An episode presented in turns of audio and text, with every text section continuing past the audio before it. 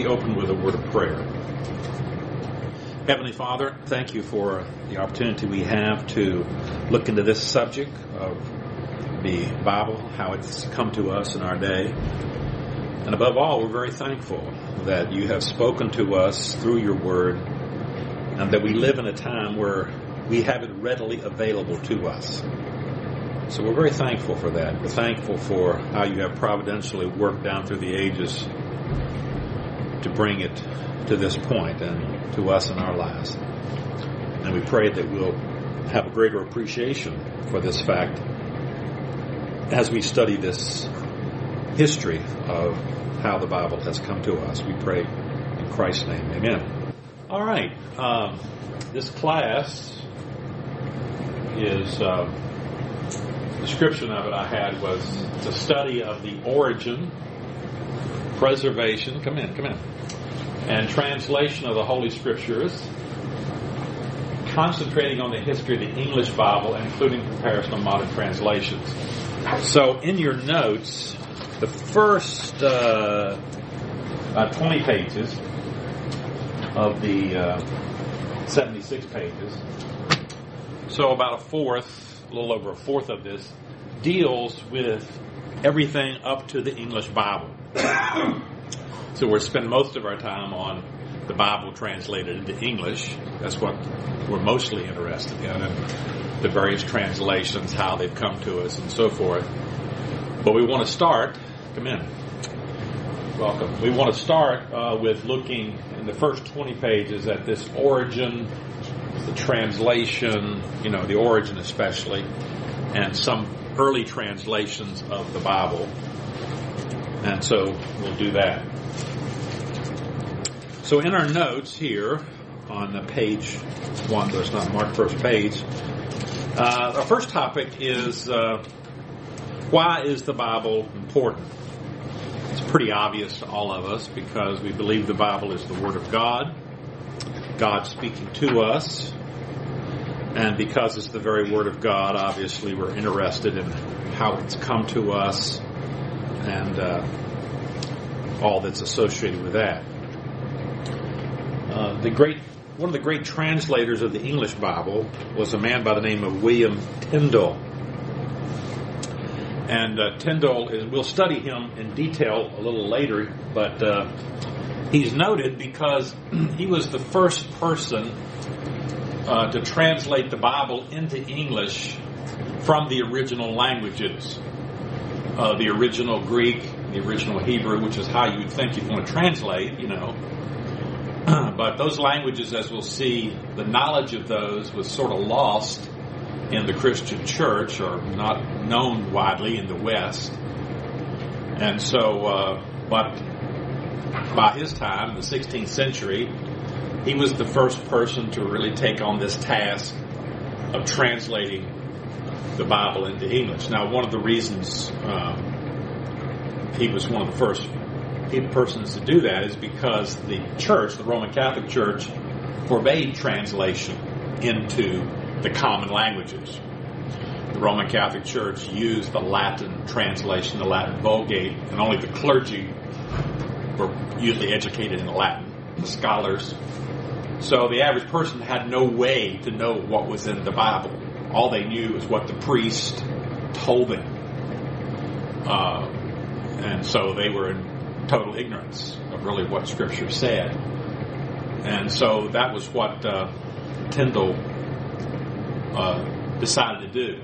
That, hey, we want to get the Bible into the hands of the average person so they can see what, the, what Scripture really says. And it doesn't teach the things that the Roman Catholic Church says. Well, didn't go well for him because he was burned at the stake in 1536 for this act of translating the Bible into English. And as I say here, according to John Foxe in his Fox books of Martyrs, a famous book about Christian martyrs, supposes his last words, Lord, open the King of England's eyes. That was Henry VIII and, uh, and eventually, that did happen. Henry VIII broke from the Roman Catholic Church, and he allowed the Bible to be translated into English, as we'll see, which was a tremendous event. And uh, started bringing the Bible to the average person like you and I, you and me. So uh, here's Tyndale burned at the stake. This is a this is a picture that is found in uh, in some Bibles. Uh, it's a it's a woodcut. Does anybody know what a woodcut is? So in the early days of printing, if you wanted to print a picture, uh, no iPhone, take it, no way to do it, they would actually carve out the picture out of wood. They'd have an artist draw on a piece of paper, and then they would put that on a piece of wood and kind of make an image on the wood, and then somebody would draw out this carving, and uh, what was left would be where the ink would hit, and so, and they make a carving for, for, for every image you wanted in the Bible. And some of these Bibles had a lot of images, and that was a lot of work. So there was a special trade of a person who could just cut out this wood using birch to use in the printing process. So you put it in the press just alongside the type. So number one and two, uh, we want to talk about um, how the Bible, uh, how did the Bible become the Word of God? And that, of course, is the doctrine of inspiration. Most of us are familiar with. Um, let's talk first of all about the definition of the word inspiration itself, or the word inspiration. Uh, our word inspiration is derived, as I say, from a Latin word, a verb inspiro, which uh, was used in the Latin translation of the Bible. So a lot of our English terms come ultimately through Latin because Latin was the universal language of Western Europe for over a thousand years. And uh, the Bible was translated into Latin and then into English, and so a lot of terms were taken from uh, from Latin. And so uh, the translator of the Latin Bible here, in this case Jerome, used this word inspiro to translate, uh, partly translate this Greek word theopneustos here. Theopneustos. Uh, which uh, uh, in the King James was translated given by inspiration. So it uses that phrase. It translates the, the Greek word there, uh, given by, it translates the words theopneustos as given by inspiration. But in the Latin Vulgate, it was used this word inspiro, which came into English as inspiration. Uh, this word, theopneustos, we'll see in a moment, it's, it's the first occurrence of the word in Greek. So, Paul says, all scripture is theopneustos. Well, what do you mean by that, Paul? Well, there's no way to look back at other Greek documents before this or other Greek literature to know what that means because um, this is the first time it's used.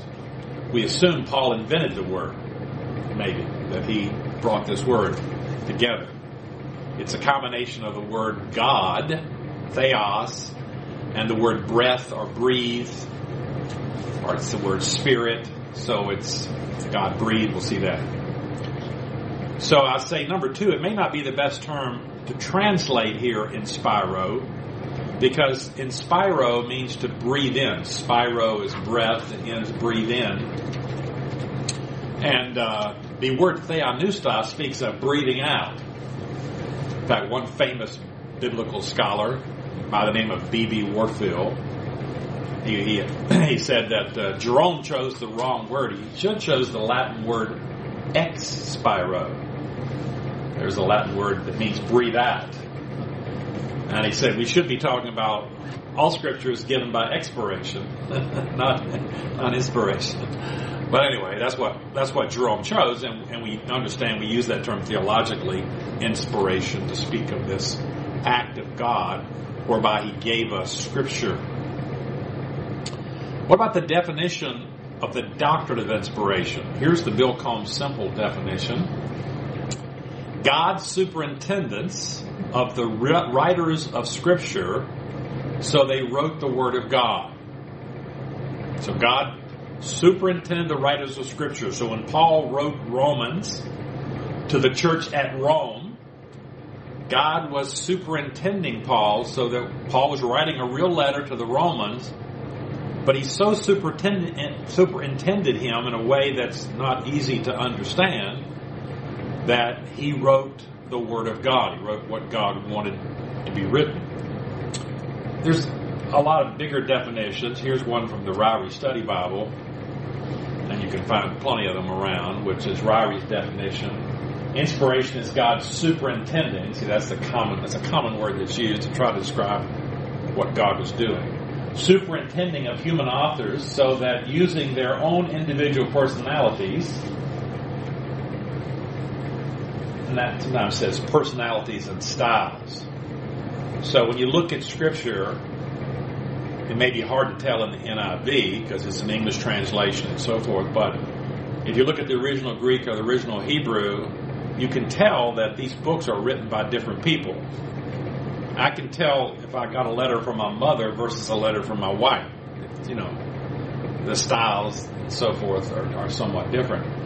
And so when you read Paul's writings, it's different from John. There's a clear difference in style and, and so forth. And so he's saying they're using their own individual personality styles. They composed and recorded without error so the scripture is inerrant, without error, in the words of the original autographs, his revelation of man. It's got a little redundancy there because what are autographs? Autographs is uh, from Greek and it means self-writing. Someone is writing. So an autograph is the original document. So Paul wrote Romans and sent it off, that was the autograph. It was the so an autograph is the original. You don't. He doesn't need the word original autographs in his definition. In the words the autographs, it's enough because an autograph is an original document.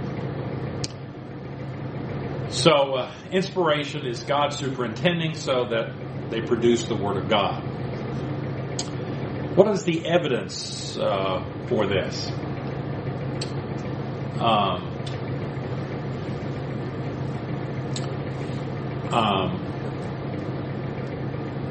come back to uh, use that one right now. Um, let's talk about uh, scriptural evidence. Sorry about that. Scriptural evidence. Um, 2 Timothy 3.16 is the main verse we're all familiar with, I think. All scripture is given by inspiration. That's the King James. The New American Standard says all scripture is inspired by God. Uh, I say, see here, the phrase given by inspiration or inspired by God is more literally probably God breathed, something like that. Theopneustos. God breathed it out. D, all scripture is God breathed. There's the NIV. And is useful for teaching, rebuking, correcting, training in righteousness. The ESV says all scripture is breathed out by God, same idea. So they're trying to get back to that word there. Um, um, inspiration, copies, and translations. So I say here, number two, inspiration is ultimately confined only to the original writings themselves, what are called the autographs. For instance, Paul says in 1 Corinthians 14:37, if anyone thinks they are a prophet or otherwise gifted by the Spirit, let them acknowledge that what I am writing to you is God is the Lord's command. So what Paul wrote to the Corinthians, that was the Lord's command, that was inspired. So what the original authors wrote, what Moses wrote, what Jeremiah wrote, what David wrote, what John wrote, what Mark wrote, that's those are those autographs, those original writings, God superintended them so they wrote without error. And that's a miraculous thing. It takes a miracle, right? To write without error. So that was a miraculous work of the Holy Spirit superintending these writers to write this without error. But B, I say here, copies are not technically inspired in the technical sense since they are not God breathed. That is, the miracle doesn't continue. when somebody made a copy of Paul's epistle to the Romans. If somebody in Rome made a copy of Paul's epistle to the Romans, which they did, God didn't make sure that they didn't misspell a word or a legal word out accidentally. You know, God wasn't doing miracles every time somebody copied the scripture. And the same thing goes for translations as well. So technically, in a technical sense, God breathed only applies to what the authors originally composed, the autographs. However, we say accurate copies and translations are still authoritative. We still call them the Word of God because they preserve the essential message of the autographs. So even though uh, we have these translations, if they're faithful, accurate translations, generally we say, well, this is the Word of God because they preserve the message of the autographs. Some would therefore suggest that it's valid to speak of accurate copies and translations as inspired in a secondary or derivative sense. And then to that extent, a copy or translation faithfully reproduces the original text. So some would say it's valid to speak of these copies as inspired in a secondary or derivative sense. And that to an extent, a copy or translation faithfully reproduces the original text, it derives inspiration from the original. So that's why copies can be called the Word of God. So this is a tricky thing. It's a little tricky thing because technically only those originals are really technically inspired, but sometimes we, we say, we pick up our Bibles and say, this is the inspired Word of God. You know what I'm saying? And uh, so, yes, in the sense that, you know, an accurate translation is reflects the original and therefore it is the Word of God. Now, this gets us into trouble, and it's gotten into us into a lot of trouble over the years because preachers held up their King James versions and said, This is the inspired, inerrant Word of God. Well, if we keep saying that, I mean, that means the King James translation is without error. It's inspired error, you know. So you have to distinguish, you know, even though we hold up our Bibles and say this is the Word of God, I never hold up my Bible and say this is the inspired, I don't think, inspired Word of God. You know, we're, it's a, it's a funny thing about the language here. We understand what we're, we're talking about here. We have to be careful somehow somebody got my slides out of order. I don't know, maybe my wife got in here and did so. I don't know. So let's look at Matt, look at take a look at Matthew 26, uh, 65 I have up here. And I'm talking about a word here, a word ekete. Greek word ekete. Now this is a Greek word, a verb, that means to possess or have or take. So it's often translated I have. Now it's not the helping verb have, like it's not like I have gone. That's a helping verb. We're talking about a verb like I I have a car. I possess a car. I own a car. I have. So it's to own or possess something. Uh, take something, as we translate here. Take something. So the question is in Matthew 27 65, is this ekete an imperative or a command? Is it an imperative or a command? Did I write that? Uh, well, that's really stupid, isn't it? I meant, is this, is this is this a statement or is it a command? But I, I guess I do have imperative command there, but that's fine. And indicative or statement. I meant to have it up there in the front to say we're trying to decide about ekete. But there's the two possibilities. Ekete is imperative or command, or is it indicative or statement? So is, is, the, is this stating something or is it commanding something?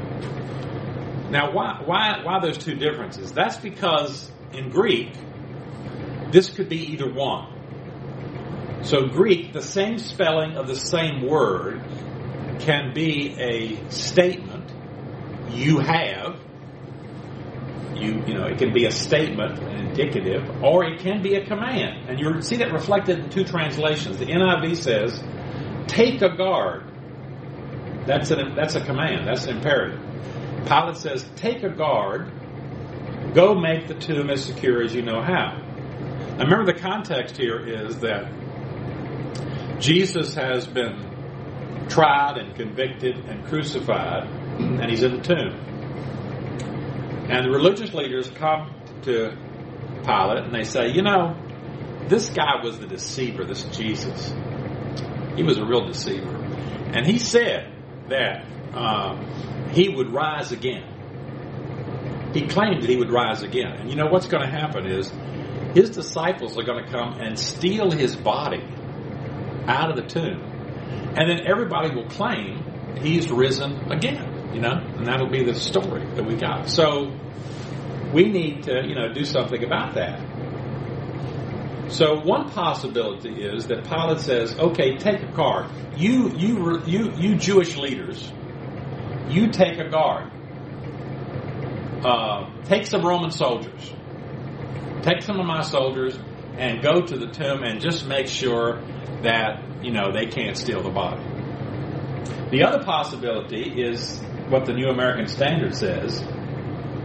It's taken as indicative. Remember, both are possible. The same word in Greek can mean the one. You have a guard.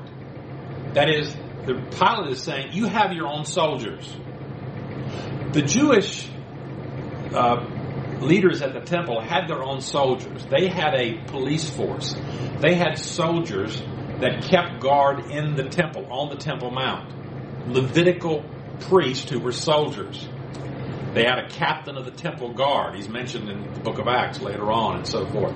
He was usually a son of the high priest. And so Pilate is saying either take some of my Roman soldiers here or get some of your own. That is, take a guard, take some of my soldiers, which is one thing, or you have your own soldiers.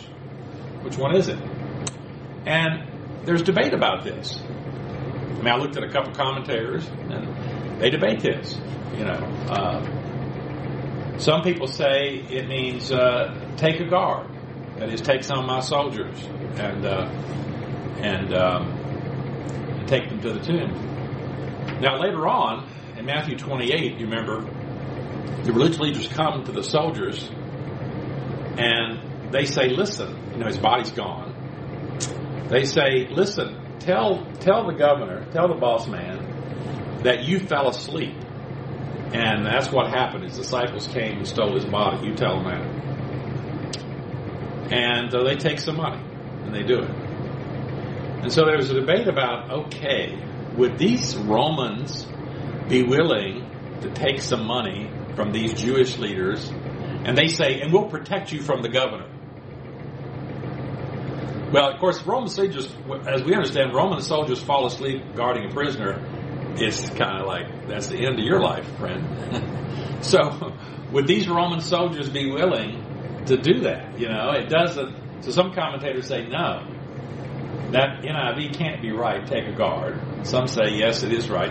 Some say no. It's more likely take your own soldiers and that kind of thing. So, which which is which is the inspired Word of God here? Tell me. Is it the NIV or the New American Standard?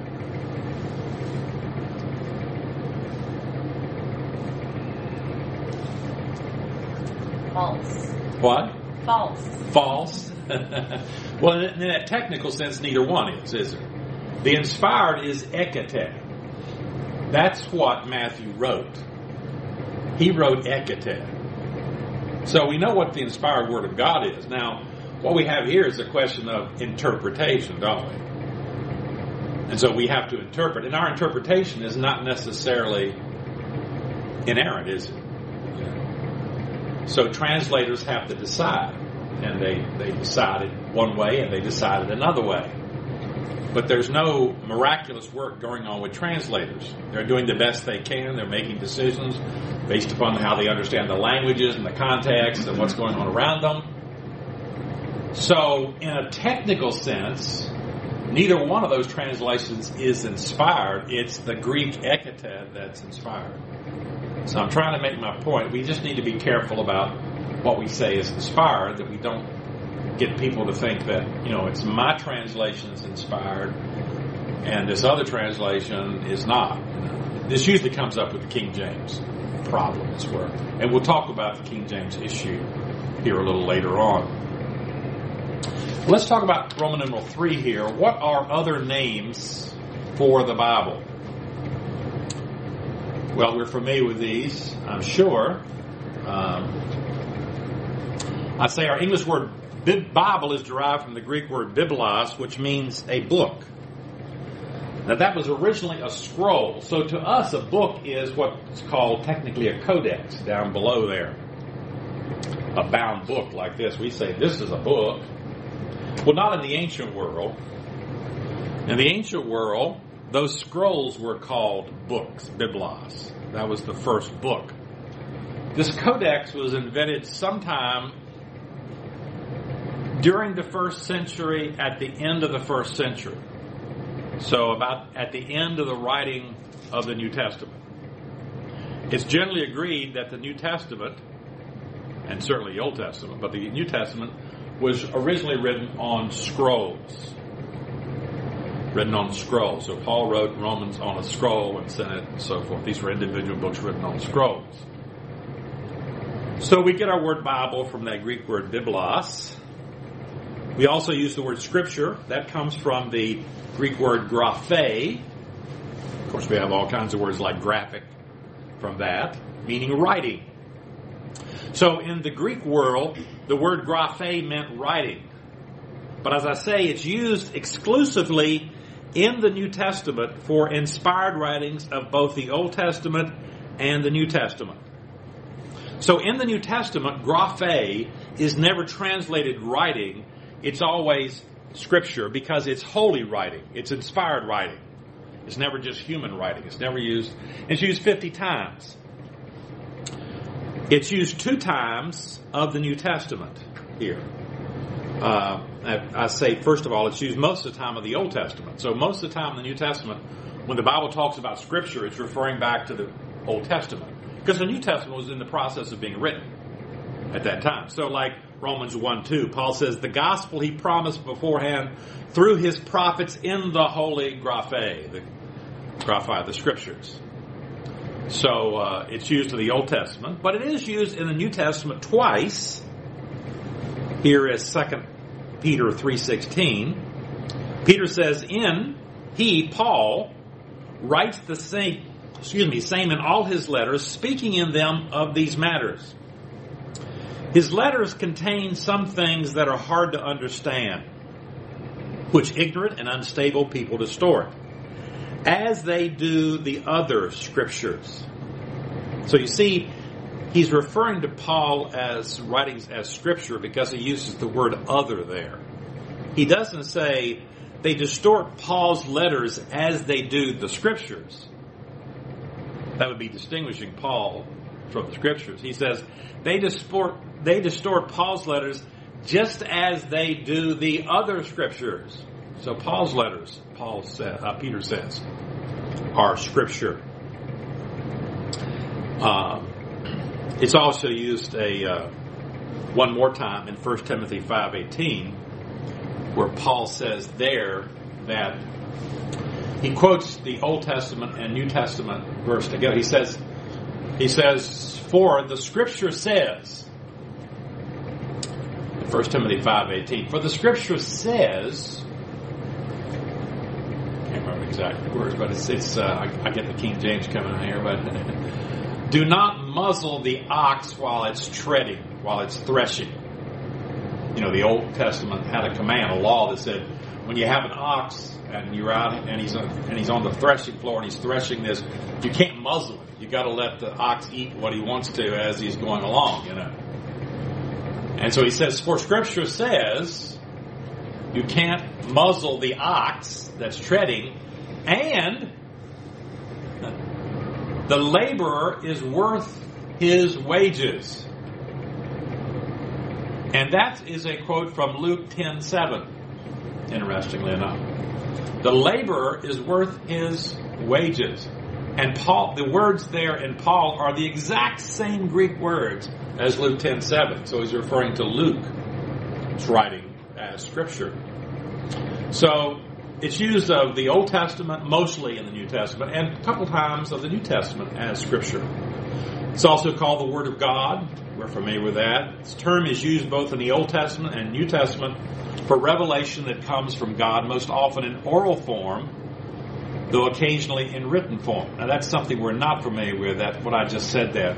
If you look at the phrase the Word of God, if you were just to take a concordance and look at it in the New Testament, almost all the time it's actually of something spoken. They spoke to them the Word of God, commonly in Acts. They spoke the Word of God. So it's talking about giving the gospel.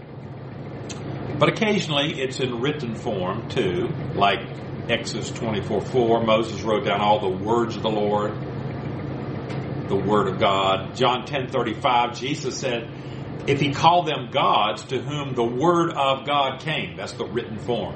And Scripture cannot be set aside.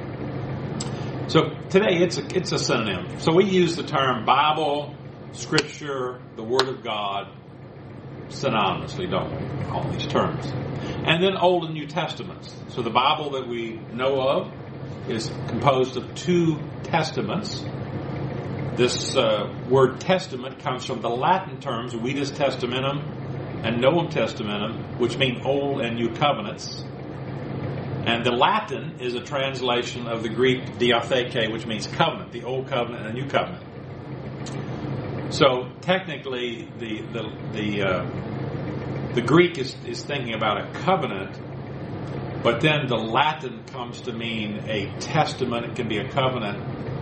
But then early writers began to think about, you know, we could refer to this this this these two parts of the Bible as the old covenant because it's mostly about the Mosaic covenant, you know, and the new covenant because we're in the new covenant era. And so they took those terms covenant New Covenant, our New Testament, Old Testament, and, and Clement of Alexandria, an early church father, he was the first to use them as to say, okay, there's the, Christ, the Jewish scriptures, that's the Old Testament, the Old Covenant, and the Christian scriptures, that's the New. So they make up the Bible. What books are in the Bible? Well, let's look at that. We know that they were written over a period of about 1,500 years. Moses the Exodus is the year 1446, so Moses is writing sometime around that period, 1450 or something. And then the book of Revelation is written, you know, sometime at the end of the first century, so 1550 or so years. Uh, the backgrounds of the writers. There were all kinds of different people, kings, statesmen, Daniel, you know, herdsmen, Amos, fishermen, priests, prophets, tax collectors, rabbi, physicians. Many of the books are anonymous. Remember that uh, that is, we're not actually told who wrote Matthew. Now, there's a strong tradition that it was the apostle, the, the apostle Matthew, and and uh, when so we're not that the authors are not named. Paul puts his name to all his 13 epistles. And so he, you know, it's not anonymous. But many of the writings, the writer of Hebrews doesn't say who he is. He doesn't tell us who he is. What about the location of writing? Well, Palestine, using that word uh, for Israel and the surrounding areas. Most of the Old Testament would have been written there. Italy, Paul wrote the prison epistles from Rome. Greece, from Corinth, he wrote Romans. Asia Minor, from Ephesus, he wrote First Corinthians, Egypt, Jeremiah, Mesopotamia, Daniel, so forth. There's all kinds of different writing. There's historical writings, legal writings, the law, poetry, psalms, prophecy, prophets, letters like Paul's letters, gospels, wisdom literature. We think of, you know, Proverbs, uh, Ecclesiastes, and sometimes apocalyptic. That might not be the best term for revelation, but it's often called that. The languages of the Bible are Hebrew, Aramaic, and Greek, and we'll talk about those a little more here uh, later on. The books of the Old Testament, there are 39 books. Now, the Roman Catholic Bibles contain uh, some extra books called the Apocrypha, that we'll uh, talk about in just a moment here that uh, they uh, added to their canon. Roman Catholic Church, 1546, adopted some additional books, 12 additional books that they have in their Old Testament that we don't have. Protestants don't have. We'll talk about that. What went on there? Why was that? Um, the the the books of the that's the English Bible. So if you look at our English Bibles, 39 books, uh, 27 New Testament, 66 books, right? So 39 books in the Old Testament. The Hebrew Bible contains 24. So if you had a Hebrew Bible, brought our Hebrew, my Hebrew Bible here, and you looked at the number of, looked at the table of contents, you just see 24 books. Why is that? That's because the the Jews uh, group their Bibles a little differently, as I have here. They have the same books, same material, same exact material. The uh, Christians just took over the Hebrew Bible and so forth, but they they uh, group them differently. They group them into three groups: the Law, the Torah, the prophets, the Nevi'im, and the writings, the writings, the Ketuvim. And they call that the Tanakh. So they make an acronym out of the words T, Torah, N, Nevi'im, K, Ketuvim. They make a made up word, T, N, K, and they call it the Tanakh. Or the Tanakh, sometimes Tanakh. So if you go into a Jewish bookstore, I suppose. if you go and ask for a copy of the Tanakh, you're going to get a Jewish translation, an English translation. If you if you ask for an English Tanakh, they're going to know what you want. You want a Jewish translation, some done by Jews usually of the Old Testament. And there's the arrangement, the law, the prophets, and the writings. And see, there's 24 there. Well, the law is the same as what we call the law or the Pentateuch, Genesis through Deuteronomy. But their prophets is much larger. They call Joshua and Judges the prophets. They're called the former prophets and the latter prophets. And you see the number starts diminishing right away because they don't have first Samuel and second Samuel, it's just Samuel. They don't have first Kings and second, it's just Kings. Same material, they just don't divide it up into different two sections. And then you look down at the latter prophets, number 13 to 12, they have all the 12 minor prophets, but they're just all together. So there's 12, you know, we, we lose 11 books there and so forth. So they have the same writings, and then they have it divided into the poetical books, the, the writings, or the poetical books, the scrolls, the five rolls or scrolls, the megilloth, and the historical books. So they have Psalms, Proverbs, Job, and they have five rolls. Those books are in that particular order because they read those books in the Jewish synagogue on a regular schedule at certain times of the year. Like Passover, they read the Song of Solomon, Song of Songs, Song of Solomon, Song of Songs. At Pentecost, they read Ruth, and then Lamentations and Ecclesiastes, they read the Feast of Tabernacles, and Esther at the Feast of Purim. So they have a regular reading schedule. And then historical books, they have Daniel. We think of it, Daniel as a prophet he's in the prophetic books, you know, but they have him in the historical section. And uh, Ezra Nehemiah, one book. Ezra Nehemiah, not they don't separate it, and they don't have First and Second Chronicles. So it's the same material, but that's the way it's grouped. And we can see that is referred to in the New Testament. Luke 24, 44 says, this is Jesus. Jesus says to them, this is what I told you while I was still with you. Everything must be must be fulfilled that is written about me in the law of Moses, the prophets, and the Psalms. So he has the first division, the law, the second division, the prophets, but then he has the Psalms. But notice the first book in the writings, in the third Ketuvim, the first book in that Ketuvim, the writings, is the Psalms. So sometimes the Psalms is a way of just referring to the third division. So Jesus is referring to all three parts of the Bible here.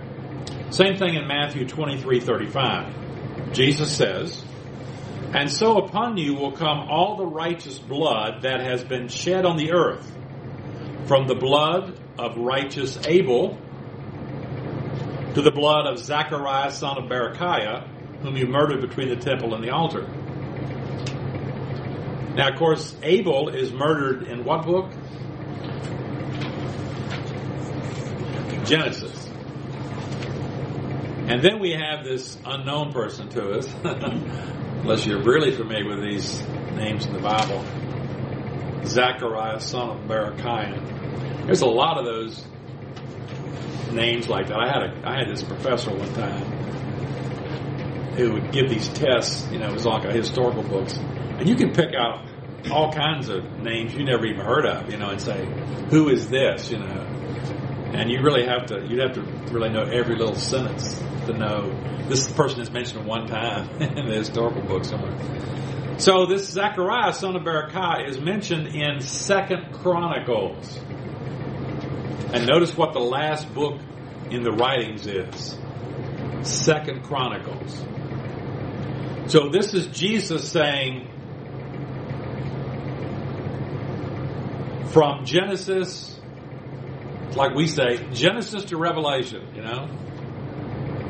You can study the Bible from Genesis to Revelation. We say the, from the beginning to the end. So Jesus is doing the same thing. He's saying from Genesis to Second Chronicles. We'd say Genesis to Malachi if we were doing the Old Testament. But he says from Genesis to Second Chronicles. This is this is your history. You murdered the prophets and so forth. So we know he's very familiar with the, the Hebrew Old Testament. The English grouping, of course, is what we're very familiar with. This is influenced by what's called the Septuagint. We'll talk about that. That's the Greek translation of the Old Testament, and the Vulgate, the Latin translation. So we have the law, then we have the historical books, poetry, and then prophecy, and so forth. So we're very familiar with that. Then the books of the New Testament, we have 27 of those, and they're grouped as we see here uh, Gospels, and Acts, then the epistles, 13 Pauline epistles, at least they are named. Uh, he, has, he, has, his name attached to them. He's, he says he wrote them. What are called general epistles, um, and then the Apocalypse or the book of Revelation. Well, let's look at page 5. How do we know which books should be in the Bible? That's the canonicity. Canonicity is the doctrine of which books should be in the Bible. Let's talk about the word canon itself first. The word canon comes from a Greek word kanon, and that Greek word means like a yardstick. Literally, like a yardstick or a ruler. Or it can be used like we use the word you know rule for a principle a principle or but so it means a rule or a standard by which something is judged a canon. A book is said to be canonical if it's judged worthy to be included in the bible. So we say we have 66 books in our canon in the canonical books these are the canonical judged to be the word of god What's the definition of canonicity? Canonicity is the historical process by which the Spirit of God led the church to recognize those writings that were genuinely inspired. This historical process produced the canon we have today. So the books were written by different authors over a pretty good period of time, maybe as much as 50 years in the New Testament. Uh, some say James is the first book written, maybe so. 47, maybe 45, 49, 50, sometime. And uh, Revelation, the last book, so it could be as much as 45, 50 years, maybe. And then uh, they have to be sort of collected into a group recognized. They have to be recognized as as inspired because other people were writing things. Other people were writing things in the New Testament age besides the apostles, the, the, the writings we have. So you've got to differentiate those. Let's talk about C, canonicity and inspiration. It's not the canonizing process that makes the books inspired. They were inspired the moment they came from the hands of the authors. So Paul's epistle to the Romans was inspired the moment it came off his pen or he was sent to the Romans. Inspiration number two indicates how the Bible received its authority. Canonization tells, canonization tells how the Bible received its acceptance. Canonization, canonization, canonicity deals with the recognition and collection of God, the God-inspired books. So when we talk about canonicity, we're just talking about recognizing what God has inspired. The early church came to recognize the 66 books. Actually, they were concerned with the 27, as we'll see. Because I say about Old Testament canon, the church uh, basically accepted the canon of Judaism. We can see this is correct since Jesus placed his stamp of approval. Now, we could go into a lot of details about how do we know these 39 books are in the Old Testament canon, but I'm just simplifying here to say one reason we know is because Jesus put his stamp on it. And we've seen how he put his stamp on it by those verses. Uh, Luke 24 44. Jesus talks about the law, the prophets, and the Psalms. He never says, hey, you know that book of Job? That shouldn't be in there. He never said anything. he never questioned the recognized Jewish canon. He could have. He could have corrected it any time. He wanted to. He never did. He didn't have to. Because God had faithfully preserved accurately to Jesus' day the Old Testament, the inspired 39 books of the Old Testament. And we saw it again in Matthew 23 35, where it refers to the, the two part, the, the, the entire Hebrew canon as from Genesis to Second Chronicles. So Jesus accepted the Old Testament. He never questioned it. Uh, the Jewish canon was well recognized in Jesus' day. And the early church did. The early church didn't debate about that canon. They didn't question that canon. Now, the Roman Catholic Church in 1546, that's a little bit later, 1500 years later, they come along and say, hey, we want to add some books to the Old Testament, which they did, 12 books. We'll see about that in a moment. What about the New Testament canon? The 27 books. One, the Holy Spirit guided the church over a period of several hundred years so that only the inspired books were included in the New Testament canon. So, how did they do that? Did they, how did they think about this? How did they recognize, you know, these writings? Well, if you read the church fathers, you see certain principles that they talk about, that they used, that they thought about. This is a human process for recognition. God, we believe, was superintending this, again, guiding this process. But the most important principle was called apostolicity. They were looking for books written by an apostle or an associate of an apostle. Now, everything we know is that Paul's epistles were accepted immediately. They were accepted immediately. There's no one in the early church, no writing at all that says, well, you know, that's Second Corinthians. I don't know about that. Nobody says anything about Paul's letters. Now, I'm convinced that Paul collected or kept a copy of his own letters. Now, the reason I'm convinced of that is, well, I can just mention two reasons here is, if you're writing to the Corinthians and they're disputing what you're saying, you know, we do that today. We keep copies. I keep copies of emails we send to people because they'll come back and they'll say, well, you know, you said this. Well, okay, here's the email. Here's what I actually said. So they're disputing in 1 Corinthians what Paul says. He knows they're a troublesome group, so he's going to keep copies. And we know that ancient writers kept copies. There's just abundant evidence of this. All Latin writers, Greek writers, they all kept copies. They even published copies. This went on right on through the Middle Ages. Erasmus, we'll get to Erasmus. Erasmus kept copies of all the every letter he ever wrote. All the people who sent him letters, and he published them all in his own day.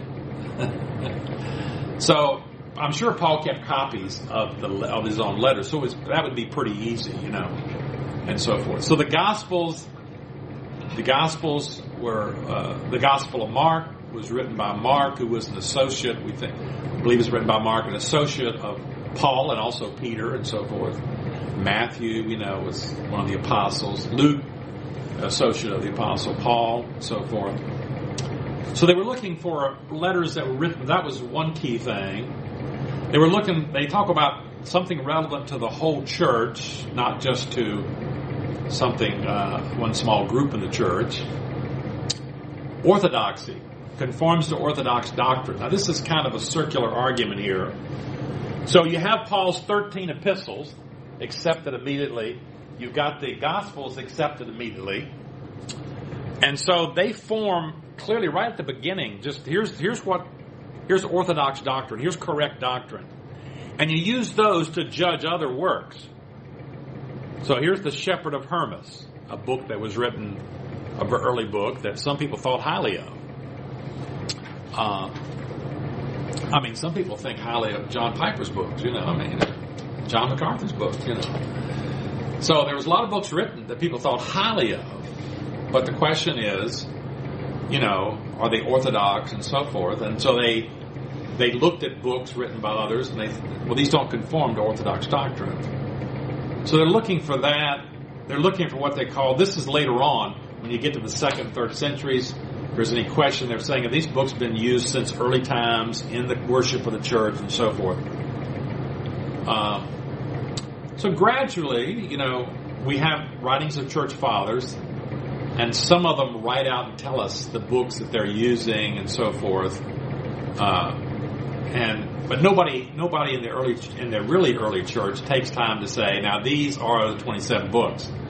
They'll just they don't they're not quite as specific of that. They talk about books they're using they're reading and so forth. Until you get until about the year 300 then you have people just laying it out and saying named athanasius and so forth here's here's the books and you know and you can't change that or anything like that so these are the the 27 books. So, okay, that's good. But what about you and I? How do we know? How can we be sure that the church didn't make a mistake? Maybe they maybe they added something that shouldn't have been in there, or maybe they missed something. How do we how do we know? The canon and the believer, page six. Um,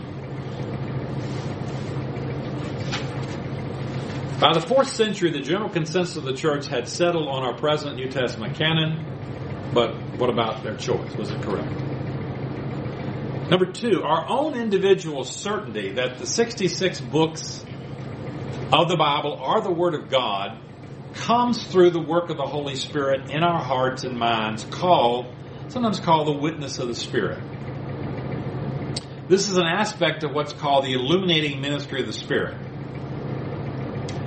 The chief verse here is 1 Corinthians 2.14. The person without the Spirit does not accept the things that come from the Spirit of God, but considers them foolishness, and cannot understand them because they, excuse me, discerned only through the Spirit.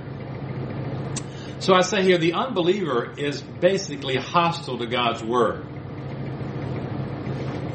I mean, they may say, oh yeah, that's the Bible, that's a good book and all that, but they're not putting themselves under it. they they have hostility to what they read, and they're not going to accept everything generally. The unbeliever is hostile, and that's what it says here. The person without the Spirit does not accept the things that come from the Spirit of God, but considers them foolishness. And they can't understand the significance of these things because they're only discerned through the Spirit. So I say the Holy Spirit enables the believer to see the true character of Scripture. The Holy Spirit gives us certainty that what the Bible reveals about itself, that it is the Word of God, is true. The Holy Spirit is not revealing anything to us, only illuminating our minds to see the truth that's already been revealed. Thus, when God gives His revelation, we see He also gives to believers, along with it, a certainty that it, it is His revelation. So, God created us when He created man and woman in the image of God. He created us in the image of God so that we recognize God's voice. Human beings were created to recognize. When God spoke to Adam and Eve in the garden, they didn't say, Hey, who's that? They knew it was God. They recognized the voice of God. Now, unfortunately, depravity, sin, messes that up. But regeneration restores that thing to us. In regeneration, when we're saved, we, have, we begin to recognize the voice of God again. So as we read the Bible, it witnesses to us, yes, this is true. This is God speaking. I say in three, as you read the Bible, the Holy Spirit witnesses that a particular writing is the Word of God. As we read other books, we come to see that they're part of one divine revelation. A systematic study of all 66 books will lead us to the conclusion that they are an organic whole, the canon of Scripture. These factors were at work in the early church and ultimately caused it to render the canon closed. They enable every believer to come to the same conclusion. Now, we may not realize that, but that's how it works. You know, if you weren't raised in a Christian home, let's say you were saved later on, you know, the first thing we do is give somebody a Bible who's saved in our church. In fact, we give it to anybody who doesn't have a Bible when they come. Say, here's a Bible. Take it and keep it. And if a person is saved, as they read that Bible, they come to realize, yes, this is the Word of God. And, uh, you know, they don't understand it all at first. They don't know all that. They don't know if there's 66 books or they wouldn't know there's 96 books. You know, they accept that we're telling them the truth. We're the church. But they, they, they have time to reflect on that and see that and study that. And the Holy Spirit witnesses their spirit, yes, this is the Word of God. And you come to accept that. And that's a universal thing. It works. I mean, think since the Protestant Reformation 500 years. I mean, I just don't meet anybody. I've never met anybody. I don't think I've hardly ever heard anybody. I'm sure there's somebody like that who says, "Yeah, you know, I've been uh, in this community Bible church for a few years, but you know, I just don't think that book of uh, Ecclesiastes should be in the Bible." I've never run across that. I've never heard of a Christian say that. You see, I mean, we we look, we have the Bible, we accept the Bible, we may have things that are hard to understand, but there comes with us as we are regenerated and born again an acceptance and we recognize God speaking to us in the Bible. And so it works. It works. Now, we don't always agree about what it means, do we? We don't always agree what ekate means in Matthew there. Translators don't always agree. We agree this is the Word of God. You know, I accept this, this book and these these truths. And you know, it's it's just a wonderful thing that as people are saved and brought into the church and discipled, they accept. You know, whether they're Presbyterians, Assembly of God, you know, Baptists, uh, Methodists, you know, if, they, if they're really born again people, they will accept the Bible, 66 books, as the Word of God. And so that's not the source of our differences. We can differ over how do you interpret certain books. So, um, the, so that's how we as individuals tend to get this assurance. At first, we're taught this, we're told this, but we come to believe it because the Spirit is working in us to witness to this truth that we're taught that this is the Word of God. So if you have questions anytime, just feel free to raise. I didn't say that. Feel free to raise your hand have any question uh, as we go along here. Anything else tonight? Well, you didn't fall asleep yet, so I guess we're okay, at least for right now. But we'll see how goes in the future, we'll get more into the actual meat of this. But I just wanted to lay this foundation. So next week we'll look at the Apocrypha and find out why our church and Protestant churches don't accept those 12 books that, and what those books are about. In fact, I brought, I was going to read, I was going to talk to you about a story from the Apocrypha called Susanna. Anybody have a daughter named Susanna? Yeah, okay. Her name comes from the Apocrypha. I don't know if you know that or not. That's us weird. It's a, it's a, it's Oh, a, whatever you know. Uh-huh. Oh, Yeah, it's a it's a it was a it's a it's a uh, popular name. It was popular because of the story of Susanna in the Bible, and uh, so we'll. We just we just like the song. Yeah, you know, Sus- Antoine and know. uh, well, now we're going to find out the real truth next week. All right. Thanks. We'll see you next week. So we'll start at uh, seven fifteen.